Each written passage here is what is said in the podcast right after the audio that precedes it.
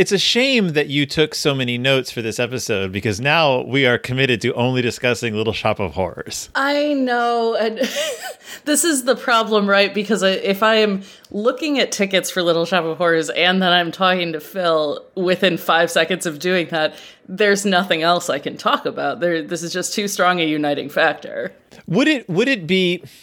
I hate to say it is the perfect musical because I I don't believe in perfection, but I also like believe that it is a musical that is very difficult to do poorly. You said you didn't want to call it the perfect musical. I am comfortable calling it the perfect musical. I've never seen it live and it is top five favorite musicals for me. So wow, really? I You've know. never seen it? Never seen it. I'm like so even excited. accidentally. like you didn't just stumble across a church basement somewhere and like accidentally walk in on a production of Little Shop of My okay. Uh, by the way, this is a podcast about the Babysitters Club. We, we, this is Pizza Toast. We discuss the Babysitters Club, and I, you know what, Christy, I'm just gonna cut most of that. I figured you might. Yeah. Uh, Let's do no, a real I mean, intro. I'm gonna I'm gonna challenge us to do a real intro. I'm working at it.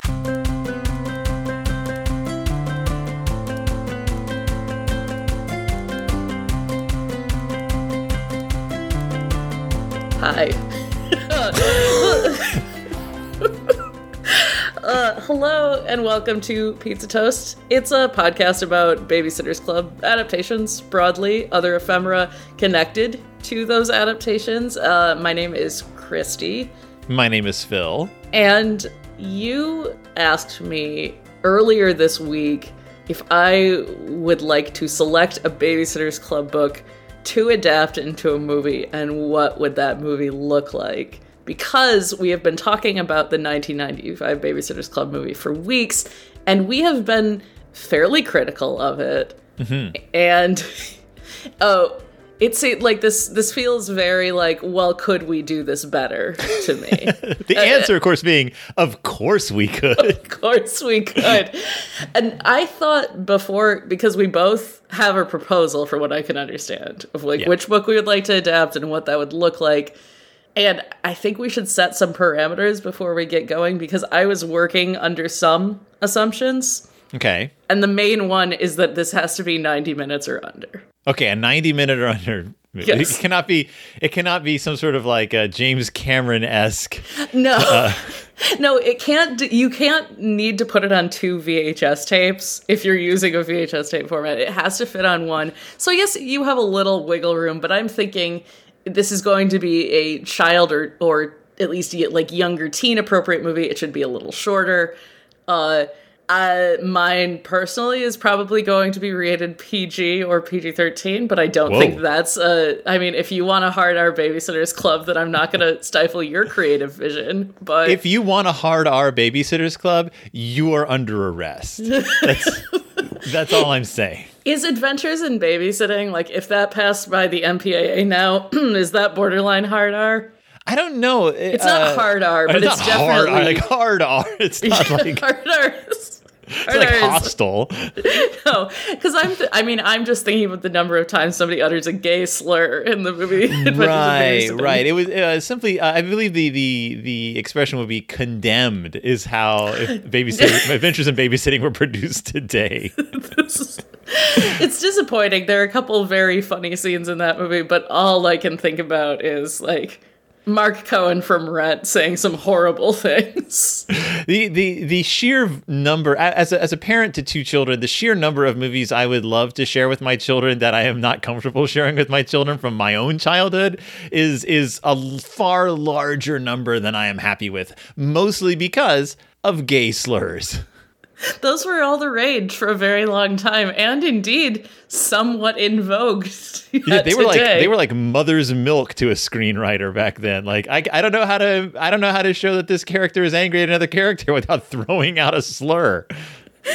So my Babysitters Club movie would not feature any slurs, as far as uh, as far as I'm thinking right now. That would be I'm, an interesting, an interesting addition to babysitter lore. Uh, I think there is one D word in a California Diary, and I spent maybe three minutes talking about it on a California Diaries episode. It was so important to me at the time. Like the first time the Mission Impossible film series uses the F word is the sixth movie. Yeah. which is just uh, incredible restraint on their part. Anyway, uh, do are there any other ground rules we should set up here? Uh, only that it has to. I would say that you know it has to be you know family film length. Yeah. Uh, like you said, it has to be. I would say it has to at least be. I don't know that you know. There's no other rules. yeah, there are no the rules. The rules is the rule is there are no rules except for the rules that we stated. Except for the rules we've already gone over. It right? can't, and it also cannot be based on uh, uh, Sweet Valley High or anything else. It has to. Oh be, yeah, this is it is based on a Babysitters Club movie. I asked if it could be based on something else, and what I was getting at with that was, can I base it on like a, I don't know, like a California Diary or something? And that was initially what I wanted to do, but that doesn't capture the tone of what we're going for here. That Right. just ends up being a straight teen movie, and it's almost too easy. It's a much I was gonna say, can you base it on the Babysitters Club board game? I mean, why not? You could base it on that uh that CD-ROM, I think. for CD sure. ROM, which we I would love to discuss, discuss one day, and we probably will. Yes, I think we should. Uh, so, what did you select? Oh, you want me to go first? Unless you, unless you'd like me to go first. I don't know. You're the one who has pages of notes. I don't have pages of notes. I just got really excited this morning and went into a fugue state, and all I was thinking about was, all I was thinking about was super special number thirteen, Aloha Babysitters. Ooh. Now, uh, correct me if I'm wrong here. You have not read Super Special thirteen. I haven't gotten to Super Special 13. I believe it is. We're not far from it because No, you're not. uh because we are almost at the the super specials end like at some point like Yeah. they just they're just done and uh and we are i believe close to the end of the super specials they the, the aloha babysitters comes after babysitters 98 and we are at babysitters 86 so Okay. Okay, that checks out because an important uh, what I mean, the, there are, there are many important notes about this book, but an egregious thing about this book is that both Abby Stevenson, who is added to the BSC, I think it, either book eighty nine or 90 uh, Abby is there, and so is Dawn, despite this being post farewell Dawn. okay So it's a okay. It's a Lerangis book. of course it is. In which every Babysitters Club member, aside from Mallory and Kristy, go to Hawaii on a school trip.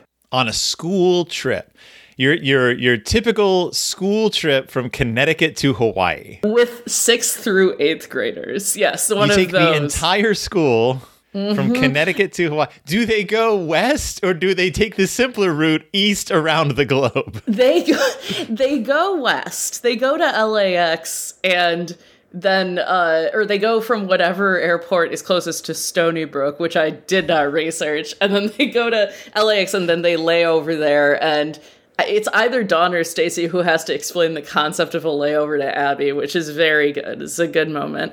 Uh, uh, yeah, I'm gonna spoil this book from beginning to end. All right, so this is Super Special 13. This is from July 1996.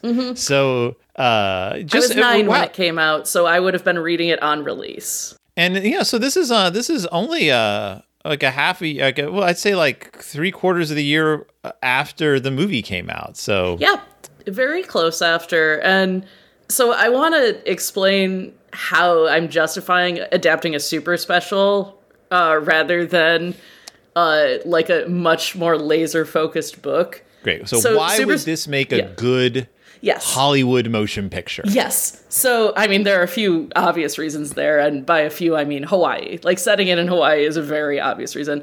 Uh, the super specials tend to focus on like one big event that includes most, if not all, the babysitters. And usually it is a trip or a vacation of some kind. There's like the exception of the one where they put on Peter Pan and a couple others like that. But it's mostly trips. And then the different characters take over the narration duty for different chapters. Every character who does narration has like a mini narrative. Uh, so we're gonna have to give some of the girls short shrift here. Right. We well, have who was to. left behind?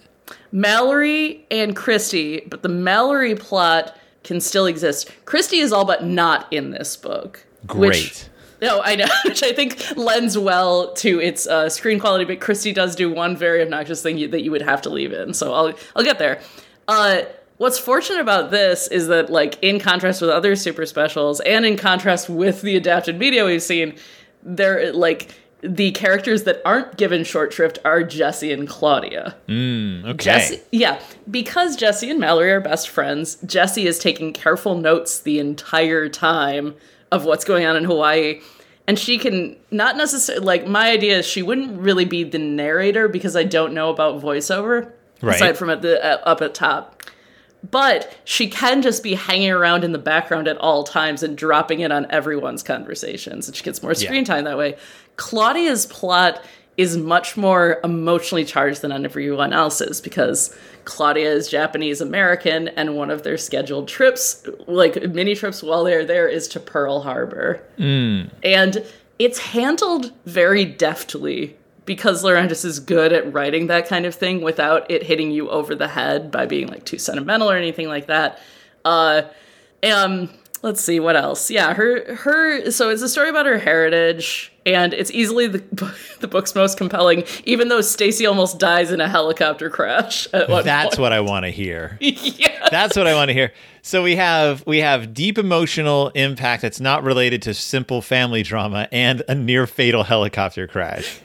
So I have two controversial views here, and they are controversial. Everyone would care about this. Everyone has an opinion on this. You can ask anyone. Uh, so Mary Anne's plot in this book is that she and Logan are attempting something called TBI, which is together but independent. Okay, And they're trying not TBI be- also stands for traumatic brain injury.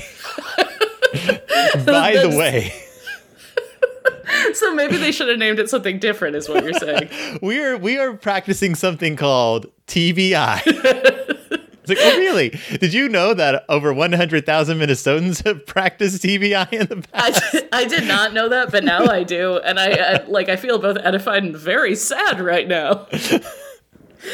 so theirs is they're just trying not to be clingy because all their Hmm. friends have been ragging on them for spending too much time together, which is a pretty normal babysitters club thing. Like that's recurring. Logan uh gets like gets guff from his friends for it. Mary Anne is uh, always being redirected to babysit or something. I okay, so naturally they both hate it and they regret trying it. I think it would be would make way more narrative sense if Mary Anne stuck to babysitting because of course they find babysitting charges in Hawaii. Of course. That's a really common thing with the super specials. There's unexpected babysitting. Right. And uh, Logan is bad at surfing, and that's like his whole plot. And I, I think that's cute enough that it can just be happening in the background. And I would rather Stacey and Robert got this plot and the helicopter crash not occur. Oh, you would like the helicopter crash to not occur? I would occur. like to excise the helicopter crash. This is the book's climax. It's dramatic. Stacey passes out. She ultimately reconciles with Robert. They've been fighting the whole time. Uh, it just doesn't have the oomph the Claudia story does. And it would cost a lot of money if they were to do it practically. Right. We and, uh, yes, we we know not to mess around with helicopter practical helicopter stunts. yeah, if we've learned anything from the. T- how many people listening are going to know about the Twilight Zone movie? Enough. Enough. people are going to know not to bring yeah, up that a- cursed film. So there's a lot going on the whole time. Like Stacey and Robert are fighting, Mary Anne and Claudia are babysitting, Logan's bad at surfing, Dawn is cleaning litter off of a beach, of course. Of course. Abby's in a sunscreen commercial. Oh, All of it's oh, wow. happening concurrently. Oh, by the way, also they are running a farm day camp uh, back in Stoneybrook. All, just the two babysitters? Yes, lest we miss anything that is a normal babysitting club trope. Is Shannon So- Kilbourne helping out at least? I would hope so. I don't recall if Shannon Kilbourne is helping out. I did try to reread this book this week, Ah. but my library had holds on it, which makes me Oh my gosh. it makes me so happy that other people are reading Aloha Babysitters because it makes me think there's a child who's reading through the series somewhere in my neighborhood right now. Mm-hmm. However, did bum me out that the kid decided this was the week they were going to read Aloha Babysitters. Aloha babysitters. How dare they? Now, don't So- forget, you can always buy them from uh, the Kindle store. It would take so long for it to get here. I need my No, no, instant gratification. Digitally, reading an ebook. digitally. Oh, that's true. That's true. Don't ever I, uh, forget the digital resource. So, Or narrated by Elle Fanning. Has she gotten to all the books yet? does she narrate? She's narrated at least a few of them. Yeah, That's not a bad there's a casting choice. there is a cover of uh, Kristy's great idea that features Elle Fanning as Kristy on the cover. Like she's like, mm, and it's Is she wearing like, a wig? I don't think so. I think it's just Elle Fanning holding a notebook, but uh, yeah, uh, she's she's done a she's done a few. Okay. So the one thing I missed in my rundown is that uh, the the other thing that happens in Stoneybrook is Mallory has a run-in at the park with a mean grown-up. Another very uh, usual Babysitters Club inclusion. uh Uh-huh.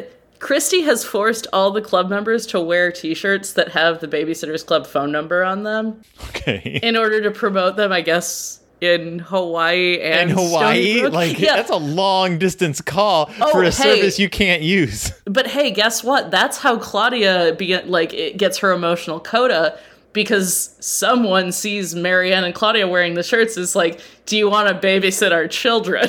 Wow. and then Claudia meets their grandfather who is a World War II veteran and is white and ha- has to explain to her like, "Hey, uh, I mean, this is this goes the best it possibly can because I'm not sure how it would go in real life, but it goes very well where he's like, "Hey, just because you're Japanese American doesn't mean I'm uh, automatically going to hate you because this is what she's felt the whole time she's been there since they go to Pearl Harbor and after." So Right. a- but it all ties up very neatly. Oh, and Mallory is seen by a woman because Jenny Prezzioso is having a temper tantrum and Mallory's not intervening, and the woman gets very mad and calls the club and basically Karens about it, like to use common Wow. parlance today. And then Mallory sees that woman with her own child, and her own child is even more badly behaved than Jenny Prezzioso. so that's how Mallory gets her comeuppance. It's weird.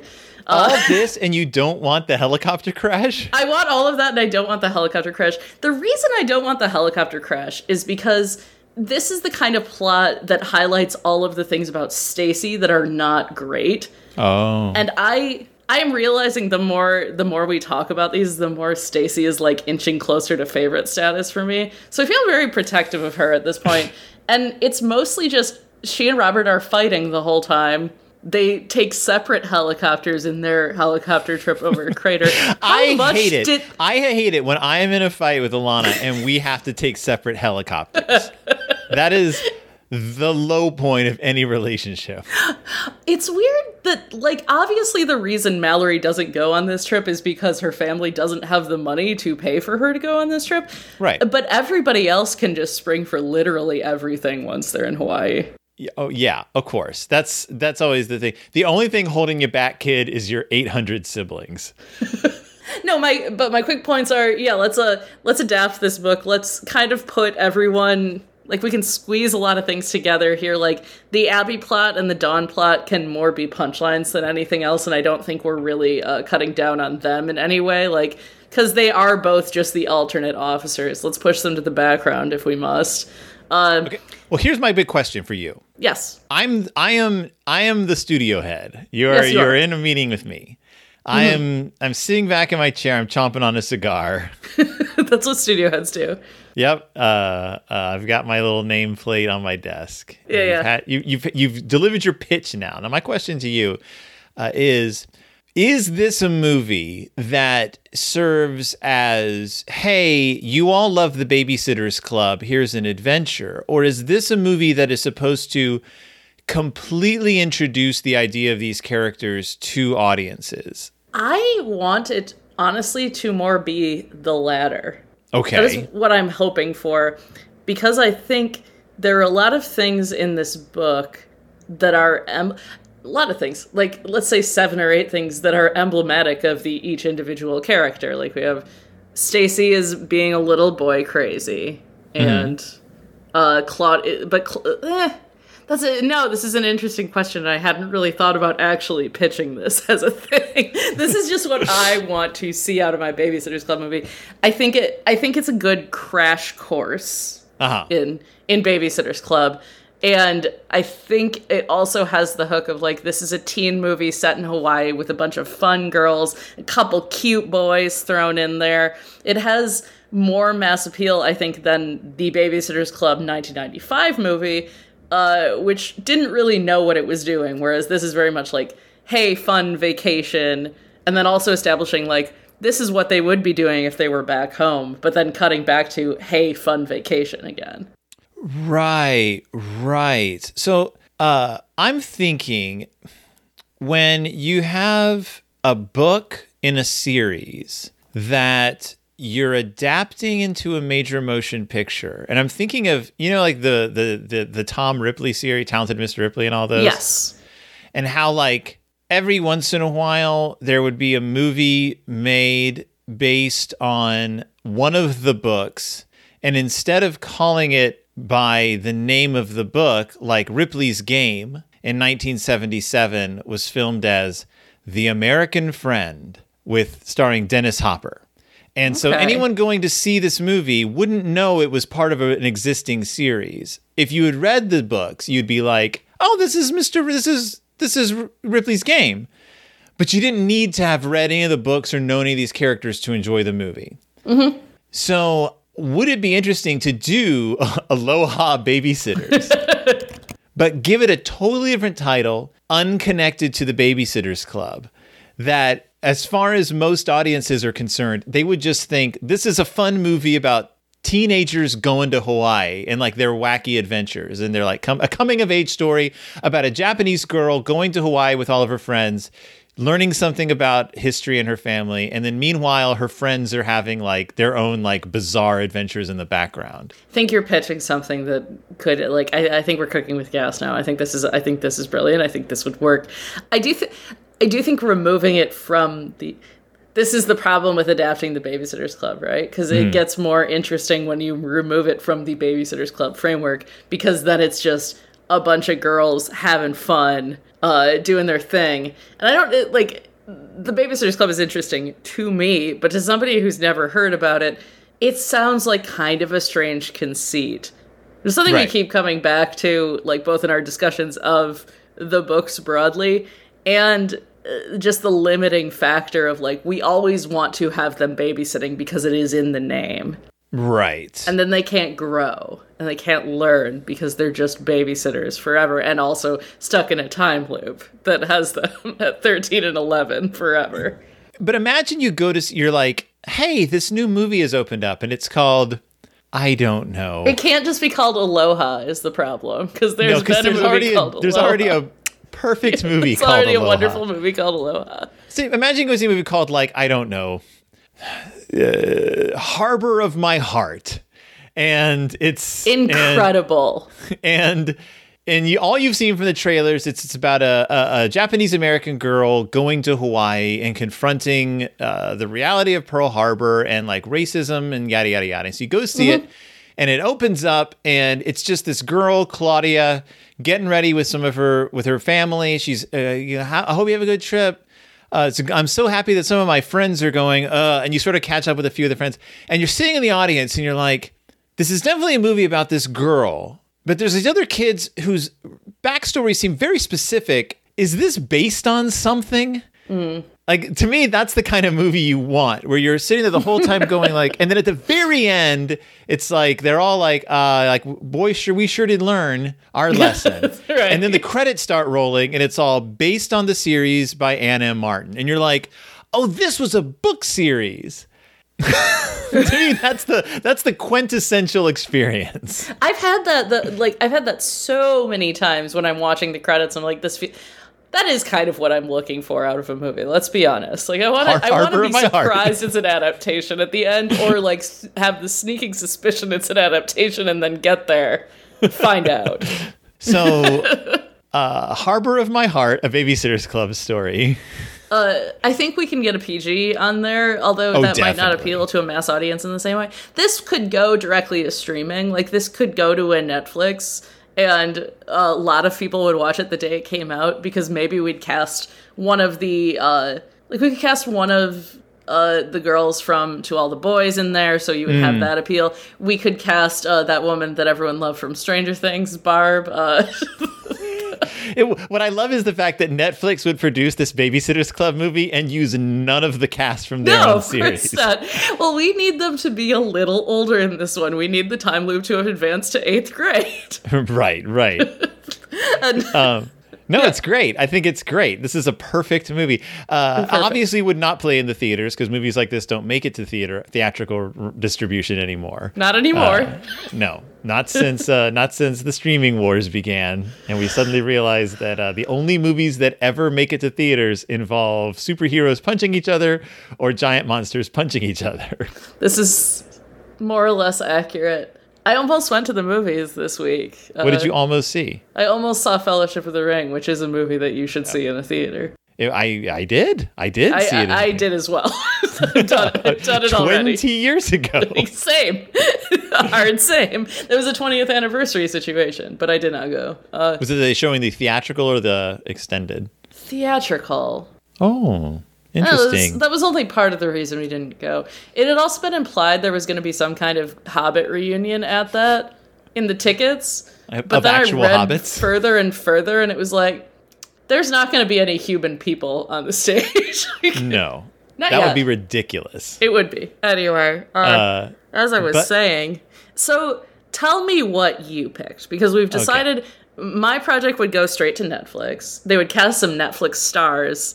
They might bury it, but they might also push it up very high on the algorithm that day. The day. okay, so mine's a little more involved. I started Okay. off with it based on one book, and instead Mm-hmm. went to sort of a.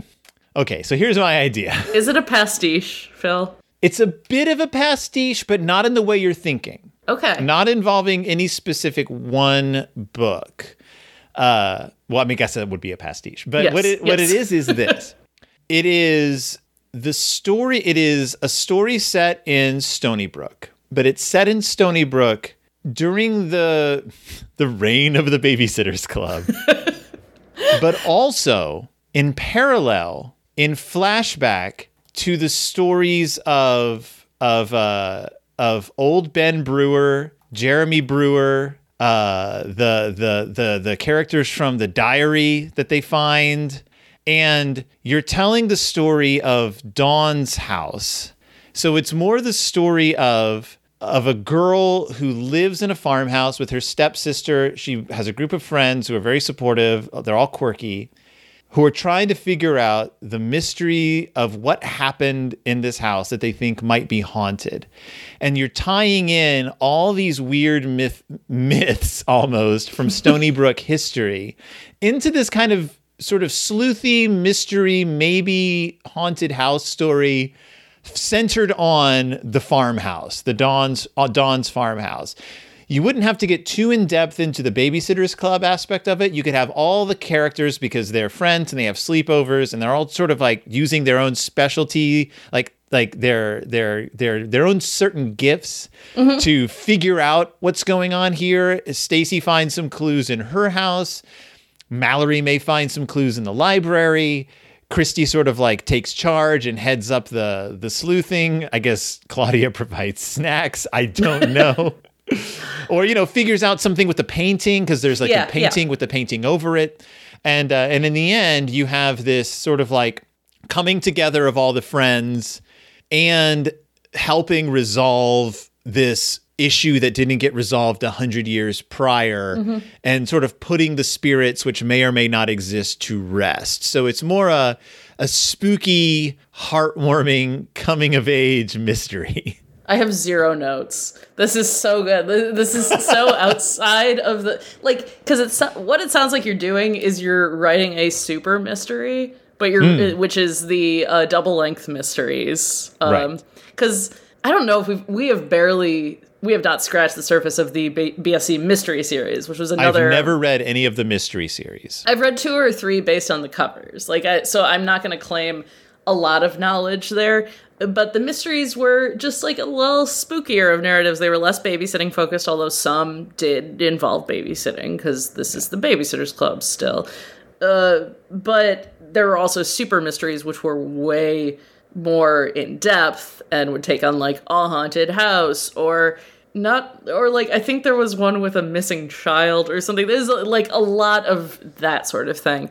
And to understand this, in the 1990s, uh, children's publishing, specifically chapter book publishing, was all about being spooky. You were either about it was either about teen angst or being spooky. And if you played your cards right, you got both in one series. Even uh, on my other podcast, my Berenstain Bears podcast, the chapter books are all about teen angst and spooky things happening in town and these mysteries. Like everyone also- was part yeah. of this. And you have all the obvious ones like the like your Goosebumps, your Christopher Pike, like your Mm-hmm. Right. your R.L. Stine Fear Street, which was the older R.L. Stine books, like Right. basically for teens.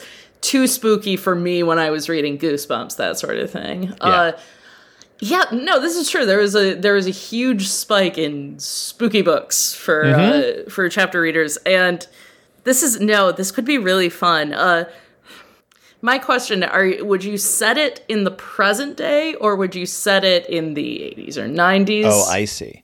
I would Yeah. say set it in the 90s Mm-hmm. because people love that. People are really into that right now. Yep, people love setting stuff in the past. Set it in the 90s. You could let people know it was in the 90s by playing some hole, by having people go to uh I don't what did people go to in the 90s? Uh uh, uh leaps and bounds. I was gonna, I was gonna reference, like you said, what do people go to in the '90s? And my first thought was the cafe that they go to uh, on Saved by the Bell, the Max. I was like, no, that's Nope. your understanding of the very early '90s as influenced by television. I was trying to think of what people did in the 90s, but everything has come back around so much that it's it's it's kind of redundant. It can't be that different. Like, uh, I guess I went to roller rinks in the late '90s, and I think those have fallen out of vogue a bit. We have we have three But I was just going to say they're driving cool again. here. Yeah. There's a Rite Aid in my neighborhood one. that used to be a roller rink. That's all. uh, I'm not going to Oh, go wow. into any more detail there. That is a true thing. Uh, so so you said it in the 90s. Set it in the 90s. It could have a little like voiceover by a popular female actress of the day saying like, you know, most of us had a group of friends we hung out with when we were teenagers, but most but mo- a lot of you didn't have a group like mine. Uh, you know, we learned yeah, like you know through our lo- love and life and laughter, we learned all there is to know about growing up and gr- getting having fun. But there was one special summer where we put a ghost to rest. I don't know. and then and then it's set in the 90s and you have like kids in in hypercolors and Yeah, you could get you could get like a Jodie Sweetin or something to do the voiceover, so it was an Easter egg, like a really nice, like an aggressively '90s person. If you're going later '90s, maybe a a rising Disney Channel star. right watching on TV rising Disney Channel stars in the 90s. It would Watching really herself. meta. It doesn't have to be meta, but it could be a little meta. And then and then you can have the babysitters club thing almost as an afterthought like mm-hmm. Uh yeah, like we had a group called the babysitters club. That's how weird we were. And then you just go on with the mystery. Throw in a few easter eggs for the fans No, I like this because then you, again, you this is the kind of thing where you watch the credits roll and you are not necessarily surprised it's a Babysitters Club thing, but it has the air of the Babysitters Club while being more of a genre piece than the Babysitters Club was. right again this would go direct to streaming Yeah, of course. Uh, how many times can I say the Babysitters Club in one episode? that's the name of the sh- of the book series we discussed. I know it is, but I just said it three times within a span of about 15 seconds, and it got it started sounding weird. sometimes around the house here we just say beat the bsc uh, Yeah, yeah, no, that's normal. not the tbi though that's a that's a different no. thing entirely together but independent. See, I think the reason I think it'd be more interesting if it's Stacey and Robert is maybe they realize that TBI works really well for them and maybe then they break up even sooner than they do. I'm sorry, but they break up at some point. oh no spoiler Yeah. alert Stacey never stays with a boy for very long except Ethan and Robert are her long-term boyfriends. So the reason I like the idea of this movie is because I feel like the spookiness of the Babysitters Club, and it has actually, it hasn't in a while in the book series, but uh, I think that's because it all went towards those mysteries. Yeah, because the second book of the series, and we've definitely talked about this before, is Claudia and the Phantom phone calls. So they Yep. went all in on the spooky within like the first couple books. I uh I would like to see a one-off horror movie based on that. My other ideas for yeah, my A my other one-off horror movie. a one-off horror movie. Not like a horror series. Like it doesn't turn into Friday the Thirteenth or something. It's just the one story. You know, like when a stranger calls, or. But I, believe, I, do believe that the episode ended with them saying like the phantom phone calls are coming from inside our heart. Wasn't that like how it? So something like that. I think uh, there were the other books I had thought about adaptations of just happened to be my favorite of the main series. Like mm. Claudia and the Perfect Boy is a favorite of mine, and I think that's a fun throwback to when personal ads existed. But it's also a weird story because it is ultimately about like one of the main conflicts of the movie is Claudia can't get a date, which is normal. But another conflict is that uh, there's a problem with exacto knives and and like putting a paper together and uh, Mary Anne accidentally gives up her name that uh, that Logan calls her, which is just a, it's just a lot of weirdness. This is a very strange book. And I also thought of like, okay, there's a few Stacey books that are pretty meaty and could be good teen drama, but that doesn't that doesn't represent the series on a whole. These are just like the the tiny stories about my favorite characters that I want everyone to know right. about. Yeah. Sort of books that you would like to see adapted for the screen. Yeah, exactly. As part of the grander series. No, not at all. Because Mary Anne's makeover is not representative of the whole series. Even uh, oh, I would like it to be so much because it's just her friends being the, mean. What if her. the Netflix series just cut all of her hair off and gave her a, I would like be, a pixie cut? Oh, I would be heartbroken. What would that even look like? It wouldn't. it wouldn't work at all. No, no. There's a yeah, would not work. Oh, her Again, Mary Anne so is a very different character in the Netflix series than she is in the books. Yeah, that uh, which we uh, we talked about almost hmm. a year ago now, which is wild. Like how she is the most divergent from her character on the page.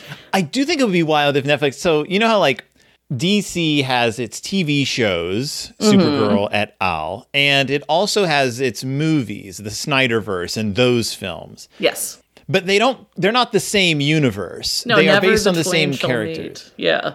So wouldn't it be cool if Netflix was like we're also going to make Babysitters Club movies that are not related to our Babysitters Club TV show, that are higher budget, bigger stars, and far more like intense and focused on like actual like teen issues than right. the like than the kids show. That would be really interesting. It would be. I'm thinking about how DC has like Grant Gustin plays the Flash on television and Ezra mm-hmm. Miller. Uh, yep. uh, almost like at the time they cast him not a movie star. Now I would say a movie star. Right. Uh, like this is that's what they could do. They could capture somebody whose star is on the rise. A la uh, Gomez then being taken in by the Marvel machine.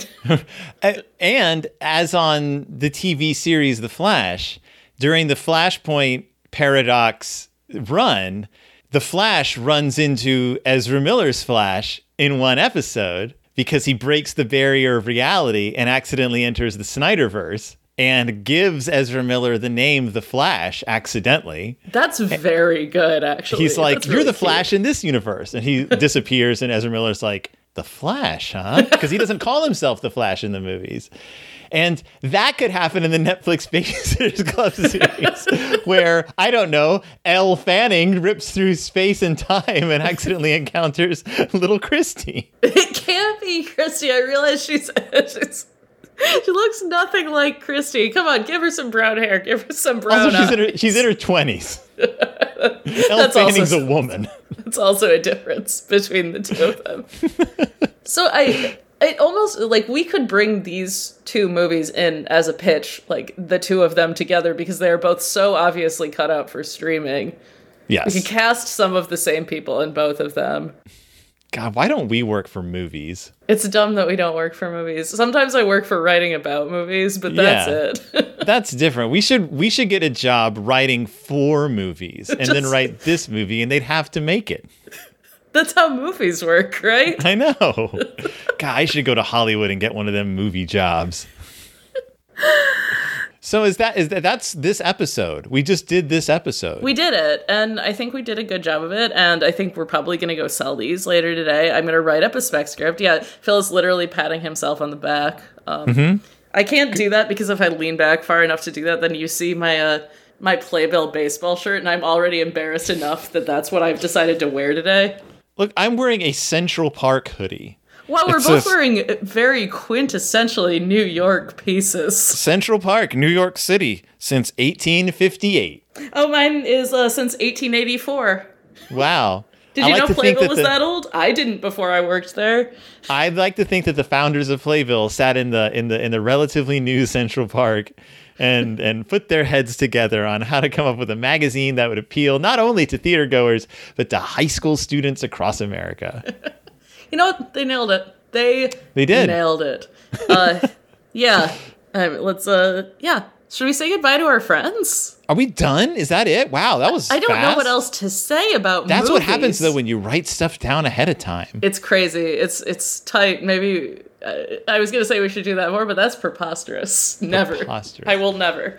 Plugs, plugs. Uh, I, if you uh, if you want to follow us on Twitter, where we've gotten engagement lately, can you imagine? Uh, we're at Pizza Toast Pod. We're also Pizza Toast Pod at gmail.com if you want to drop us a line.